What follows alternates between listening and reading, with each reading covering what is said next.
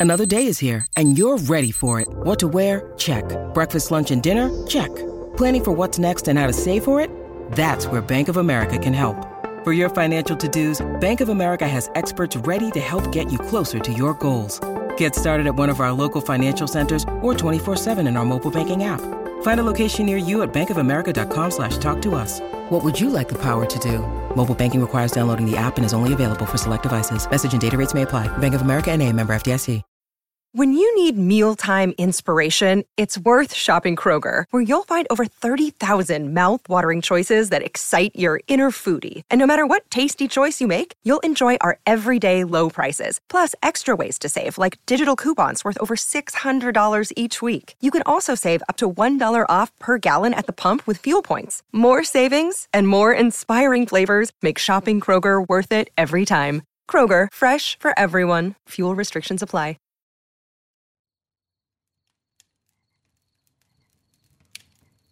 Hola de nuevo. ¿Cómo estás? Espero que muy bien. Cuando pensamos en el sistema solar, generalmente pensamos en el Sol y en unos pocos planetas. A veces tenemos en cuenta las distintas lunas, incluso los planetas enanos como Plutón o Ceres. Entre todos, estaríamos hablando de, a lo sumo, un par de cientos de cuerpos celestes que se nos vienen a la cabeza. Sin embargo, el sistema solar está formado por miles de millones de objetos más. Si te preguntas por la cifra exacta, no se sabe, y probablemente nunca se sepa, porque aparte de todos los mencionados anteriormente, nos quedan un sinfín de asteroides, meteoroides y cometas. La mayoría de estos cuerpos se encuentran orbitando al Sol de forma estable en el cinturón de asteroides, en el cinturón de Kuiper y en la nube de Oort, a los que además hay que sumar los llamados troyanos, que son asteroides que comparten órbita con algunos planetas, de los que por cierto ya hablaremos en otro audio.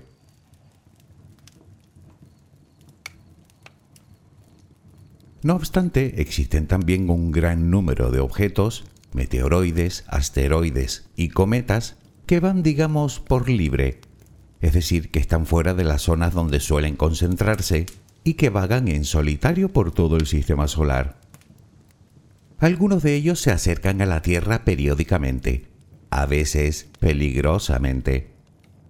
Supongo que todos hemos visto películas en las que un asteroide o un cometa impacta contra la Tierra produciendo una enorme catástrofe a nivel global. La pregunta es, ¿podría suceder? La respuesta es sí, desde luego que sí. Por lo tanto, la pregunta no es si sucederá, sino cuándo sucederá.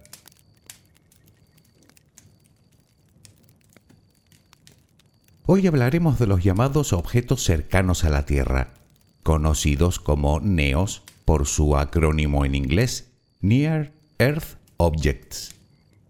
¿Cuántos hay? ¿Cómo de cerca están? Y quizá la pregunta que más nos interesa a todos, ¿podemos evitar que alguno de ellos se estrelle contra nuestro planeta? Pues parece ser que sí, y de varias formas distintas. De hecho, ya se ha probado una de ellas, y funciona. Déjame acompañarte mientras concilias el sueño y hablaremos de los objetos cercanos a la Tierra. Relajemos primero cuerpo y mente. Busca la posición que te resulte más cómoda para dormir, con la que te sientas más a gusto. Recuerda que siempre puedes colocarte boca arriba, con los brazos a los costados y con las piernas ligeramente separadas. Cierra los ojos si aún no lo has hecho. Intenta que los párpados estén lo más relajados posible. Toma aire profundamente por la nariz. Reténlo un par de segundos y suéltalo lentamente. Lo hacemos otra vez, pero en esta ocasión con la respiración abdominal. Inspira, Reténlo. Suelta. Nota cómo el abdomen sube y baja mientras que tu pecho permanece inmóvil. Una última vez. Inspira. Reténlo. Y suelta.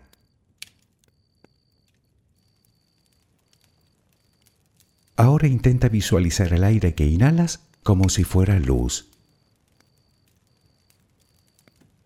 Con cada inspiración entra un poco de luz en tu interior y con cada exhalación sale todo lo que intoxica tu vida, todo lo que contamina tu mente y tu espíritu. Inhalas luz, exhalas malos pensamientos, preocupaciones, estrés, ansiedad. Cada vez tu cuerpo se va inundando más y más de esa luz blanca, serena, purificadora. Poco a poco cada rincón de tu interior se va iluminando hasta que te conviertes en luz. Todo tu cuerpo es luz. Continúa respirando normalmente, sin forzarlo, a tu propio ritmo. Inhalas luz, exhalas luz.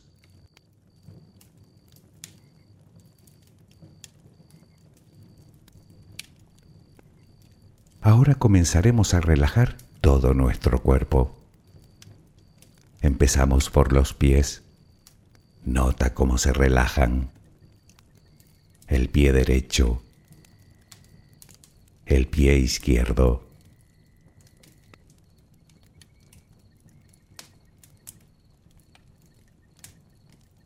Centra tu atención ahora en las piernas.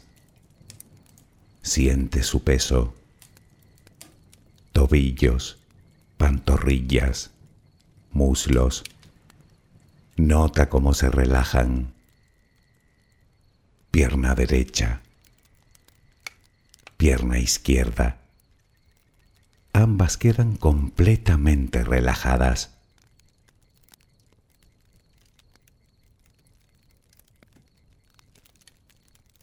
Toma conciencia de tu cadera. Sientes cómo se relaja cómo se relajan tus glúteos.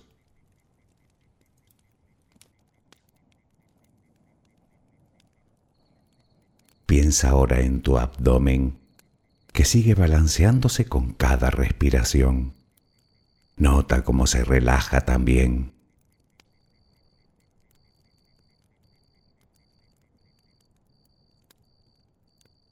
Tu pecho que permanece inmóvil también se va relajando.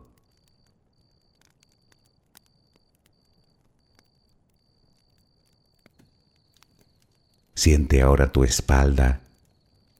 Sientes que cada vez pesa más y más. Desde la cadera hasta el cuello, todos los músculos de la espalda quedan completamente relajados. Notas como ya no hay tensión en ella.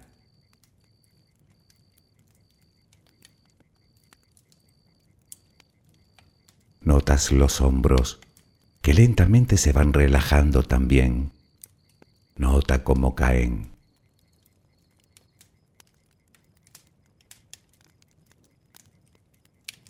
Presta atención ahora a los brazos. Tu brazo y antebrazo derecho.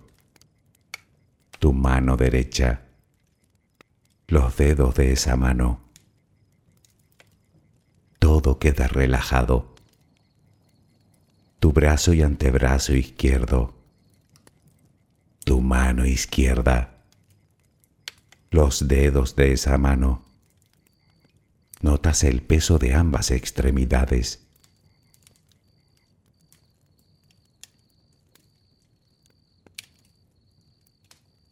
Dirigimos ahora nuestra atención al cuello. Visualízalo. Notas cómo los músculos se van relajando también.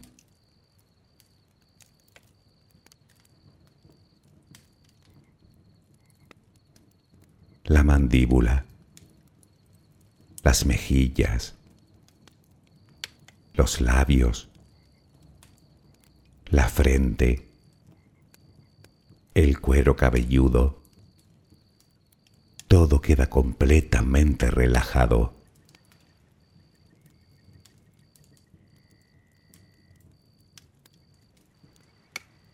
Sigue respirando, lenta y serenamente. Con cada respiración sientes como tu cuerpo se va relajando más y más.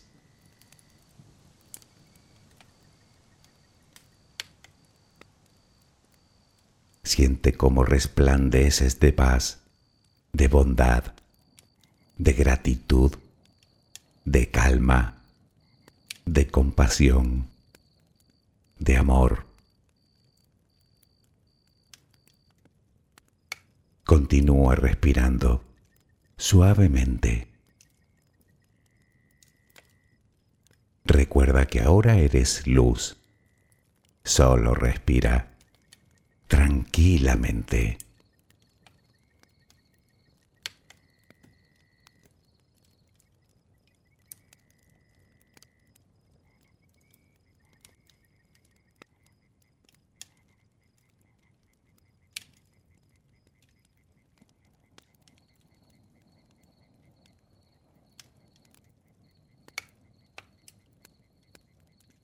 Antes de empezar, me gustaría hacer una aclaración sobre la diferencia entre asteroide, meteoroide, meteorito y meteoro, porque aunque lo parece, no son exactamente lo mismo.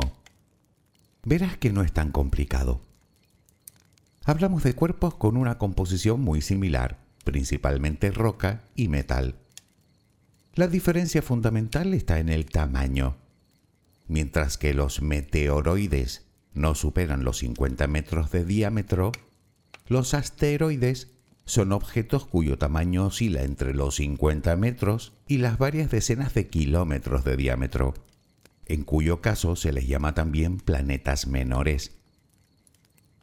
Cuando uno de estos cuerpos atraviesa la atmósfera terrestre y logra impactar contra el suelo, entonces es cuando lo llamamos meteorito en cualquier caso, tanto si impacta contra el suelo o no, al entrar en contacto con la atmósfera, la fricción hace que su temperatura aumente a miles de grados, emitiendo gran cantidad de luz. Pues bien, a ese fenómeno luminoso es a lo que llaman meteoro. Lo habrás visto cuando observas una estrella fugaz. Claro que en esos casos hablamos de micrometeoroides con un tamaño similar al de un simple grano de arena. Y aún así, el destello que desprende puede verse a 100 kilómetros de distancia. En otros casos, cuando el cuerpo tiene varios metros de diámetro, permanece mucho más tiempo en el cielo, iluminándolo todo hasta que por fin desaparece, muchas veces con una gran explosión. Una explosión que si se produce a poca altura puede llegar a tener incluso consecuencias en la superficie de la Tierra. A estos se les conoce también como bólidos.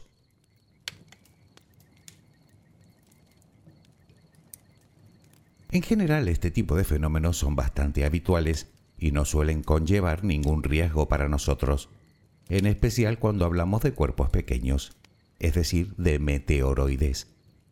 Ahora bien, cuando hablamos de asteroides, la cosa cambia, porque la fricción contra la atmósfera, debido a su gran tamaño, no es capaz de volatilizarlo por completo, así que en cuestión de muy pocos segundos atraviesa la capa de gases que rodea al planeta e irremediablemente termina impactando contra la Tierra.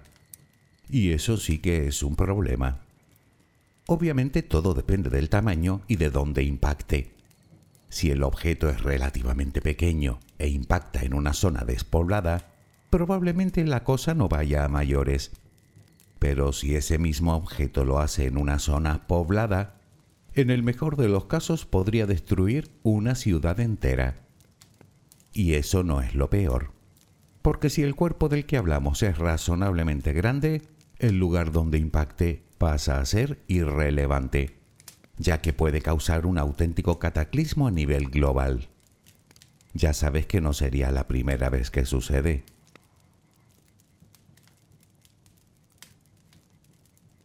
La prueba más evidente de un evento así la tenemos en el asteroide que impactó contra la Tierra hace alrededor de entre 65 y 66 millones de años. En ese caso hablamos de un cuerpo de entre 10 y 12 kilómetros de diámetro y causó la extinción de casi el 75% de toda la vida del planeta. Tal vez el tamaño no parezca tan elevado como para ocasionar una catástrofe de esa envergadura, pero el problema no es solo el tamaño, sino la energía con la que impacta. Hablamos de cientos, sino de miles de millones de bombas atómicas explotando todas a la vez. De hecho, el cráter que ocasionó, el cráter de Chicxulub, tiene un diámetro de nada menos que 180 kilómetros. Levantó tantos escombros que, según estiman los científicos, el Sol pudo ocultarse durante todo un año. Como es de esperar, primero perecen las plantas, después los herbívoros y por último los carnívoros. Y no hablamos solo de la vida en la tierra, sino en el mar, pues el fitoplancton, la base de la cadena alimentaria marina, necesita la luz solar para realizar la fotosíntesis. Así que desapareciendo esta, gran parte de la cadena alimentaria cae.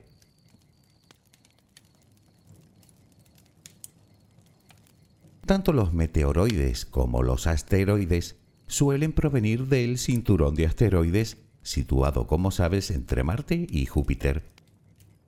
En ocasiones, un objeto entra en resonancia gravitacional con el gigante gaseoso y éste o bien lo catapulta al exterior del sistema o bien lo lanza hacia adentro, siendo atrapados por la atracción gravitacional del Sol o de los planetas rocosos del interior del sistema. Estos cuerpos suelen adquirir órbitas bastante excéntricas, aunque también es verdad que no suelen durar más que unos pocos millones de años, pues o terminan engullidos por el Sol o acaban sus días colisionando con algún planeta del sistema solar interior.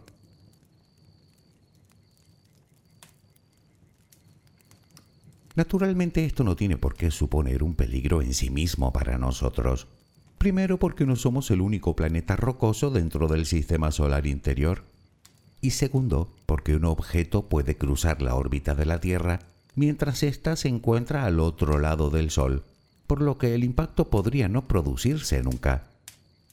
El problema aparece cuando la trayectoria de ambas órbitas les lleva a coincidir en un lugar y en un momento determinado, en cuyo caso la catástrofe estaría asegurada o no si actuamos a tiempo.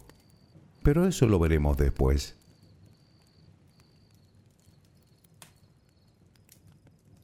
No obstante, aún nos queda otro cuerpo más que podría impactar contra nosotros y que todavía no hemos mencionado, los cometas. En general se trata de cometas extintos, es decir, que tantas veces han pasado cerca del Sol que sus materiales volátiles han desaparecido. Me refiero sobre todo al agua y a los diversos gases que contiene, quedando solo una amalgama de las partes más sólidas, compuesta generalmente de roca. Estos suelen provenir del cinturón de Kuiper.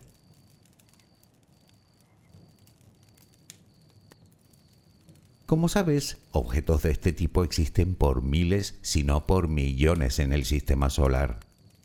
Se trata simplemente de los restos o escombros de los primeros tiempos del sistema, material que no llegó nunca a formar parte de otro cuerpo mayor, por ejemplo de un planeta o de una luna. La mayoría orbitan muy lejos de nosotros y no representan un peligro para nuestro planeta. Por lo tanto, tenemos dos preguntas. La primera, ¿cuándo pueden ser considerados como objetos cercanos a la Tierra? y la segunda, cuando se consideran potencialmente peligrosos.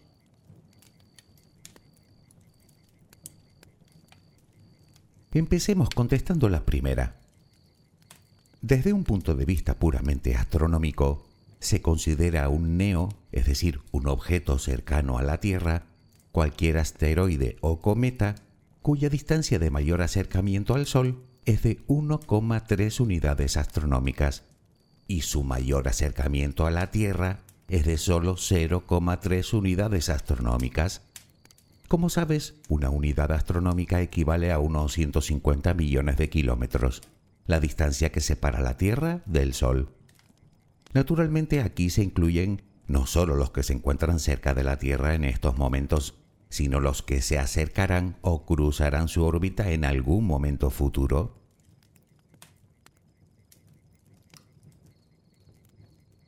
La mayoría de los objetos cercanos a la Tierra son asteroides, y entre todos suman en torno a unos 30.000 de todas las formas y tamaños, frente a los poco más de 100 cometas, al menos que se hayan descubierto hasta ahora.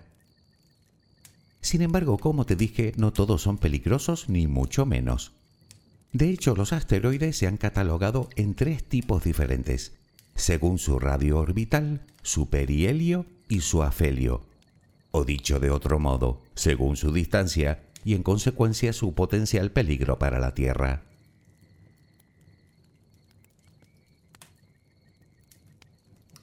Los que menos peligro entrañan son los asteroides a Amor. Sí, sé que es un nombre un tanto raro para llamar a este tipo de cuerpos. Dicha denominación se debe a que al primero de ellos, descubierto en 1932, se le puso precisamente ese nombre, Amor. Bueno, pues este tipo de asteroides tienen una órbita muy excéntrica cuyo radio orbital hace que a menudo se crucen con la órbita de Marte e incluso con la de Júpiter, pero nunca con la de la Tierra. Los siguientes son los asteroides Apolo. También reciben el nombre del primer asteroide descubierto de este tipo. Tiene una órbita que discurre por el exterior de la órbita de nuestro planeta. Estos sí que pueden cruzarse en el camino de la Tierra, pero las probabilidades son mínimas, casi nulas. Lo normal es que pasen más allá de la Luna, y por último quedan los más peligrosos, los llamados Atenas o Atón. Estos, por norma general, se encuentran siempre rondando la órbita terrestre. Sin duda, son estos los que más preocupan.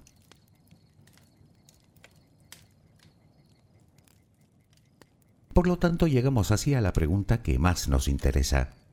De todos los objetos cercanos a la Tierra, ¿cuáles se pueden considerar potencialmente peligrosos?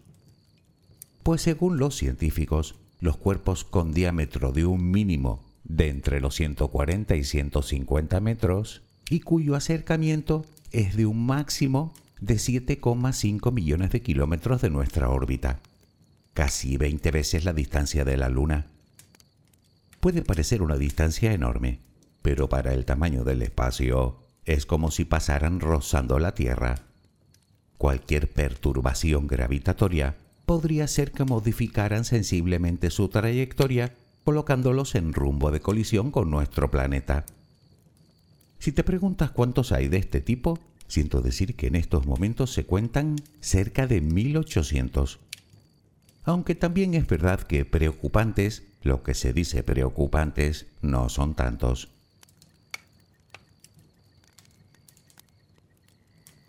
Obviamente, sean más o sean menos, la amenaza siempre está ahí. Por el momento, y teniendo en cuenta todos los catalogados hasta la fecha, no parece que ninguno vaya a colisionar contra nuestro planeta en un futuro cercano. El último que nos dio un susto tenía el tamaño de un rascacielos y pasó a una distancia equivalente a unas ocho veces la distancia que nos separa de la Luna. Aunque no lo parezca, eso es muy cerca. Hace de eso solo un par de años. Por lo tanto, respondamos a la pregunta de qué métodos tenemos para evitar una colisión importante.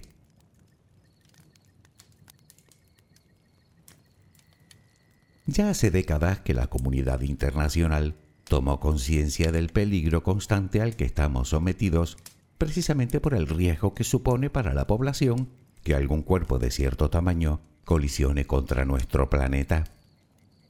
Desde hace tiempo se han puesto en marcha diversos estudios y programas con la intención de localizar estos objetos, para los cuales se han aportado importantes recursos e instrumentos de observación. De hecho, te asombraría saber la cantidad de gente, tanto profesionales como aficionados, que hoy en día están buscando y estudiando este tipo de cuerpos celestes. En el momento en el que se detecta uno nuevo, se le sigue la pista durante un tiempo para determinar su trayectoria y en base a esta su órbita.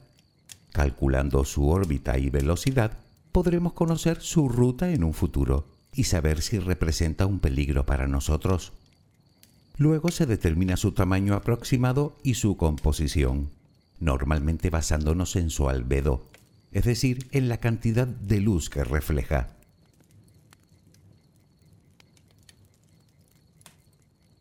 Cuando se conocen todos los datos relevantes del objeto, se cataloga con un número, que suele corresponder con el año de su descubrimiento, y unas letras que en general corresponden al grupo de estudio que lo descubrió, sea una sociedad de aficionados o cualquier sociedad astronómica. Aunque también se le puede acuñar un nombre. Eso sí, un nombre que debe cumplir determinados requisitos. Por ejemplo, no debe exceder de los 16 caracteres no pueden ser nombres ofensivos ni de carácter comercial. Otro requisito es que el nombre se debe poder pronunciar en algún idioma. Además se prohíben los nombres de mascotas o de personajes relacionados con la política o con la actividad militar, a menos que lleven como mínimo 100 años de fallecidos. en fin, bastante curioso, ¿verdad?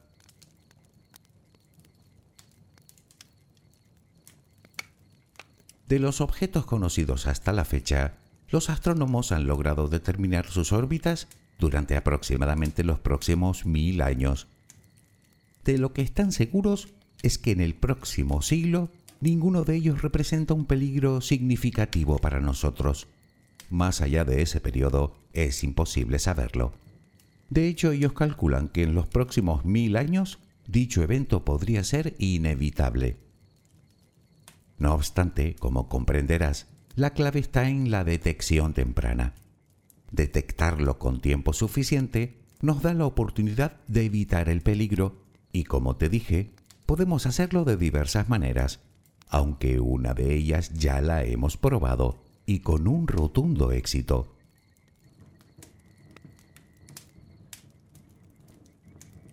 Analicemos el problema tenemos dos cuerpos en movimiento en rumbo de colisión. El impacto tendrá lugar en un punto determinado de la órbita de la Tierra y en un momento determinado. Bien, es obvio que con la Tierra no podemos hacer nada. No tenemos la capacidad de modificar de ninguna manera su trayectoria. Pero ¿y qué pasa con el otro objeto? Bueno, podemos hacer varias cosas. Aumentar su velocidad, de tal manera que pase por ese punto de la órbita antes que la Tierra, podemos frenarlo para que pase después, o podemos desviarlo sensiblemente. En el transcurso de millones de kilómetros, una pequeña variación inicial supondría tal vez miles de kilómetros de diferencia en su trayectoria. Pues bien, de eso va el experimento que llevaron a cabo.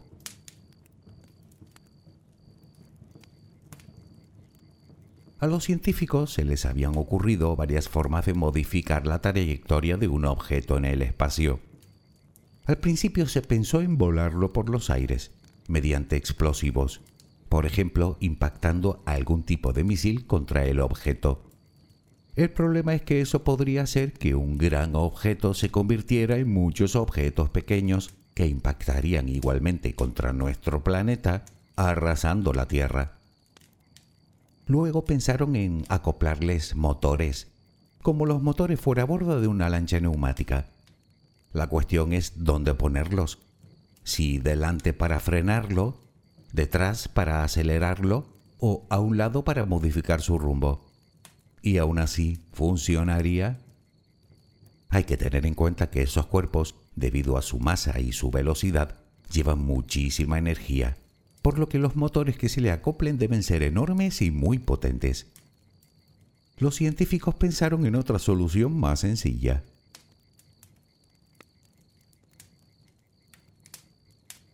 En 2022, la sonda espacial DART de la NASA logró desviar sensiblemente la trayectoria de un pequeño asteroide de 160 metros de diámetro llamado Dimorphos, satélite de otro mayor catalogado como Didymos, de más de 700 metros. ¿Cómo lo hizo? Simple, impactando contra el objeto. Dicha sonda no era mayor que un frigorífico, pero impactó contra el asteroide a una velocidad superior a los 22.500 km por hora. La idea era modificar la órbita de Dimorphos con respecto a su compañero mayor, algo que no solo se logró, sino que dicha modificación fue mayor de lo esperado. ¿Por qué? Pues resulta que al impactar la sonda en la superficie de Dimorphos, creó una explosión que desplazó miles de toneladas de residuos al espacio, por lo que al impacto en sí mismo se le añadió la onda expansiva de dicha explosión, lo cual modificó aún más su órbita con respecto a su compañero.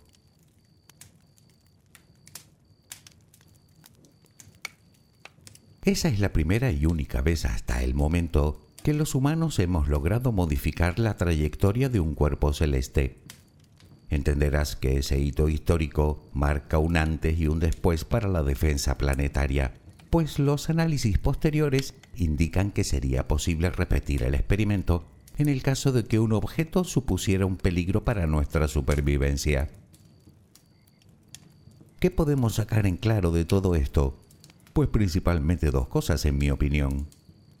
La primera, que el universo, por muy bello y tranquilo que lo apreciemos desde aquí, en realidad es un lugar tremendamente hostil para la vida.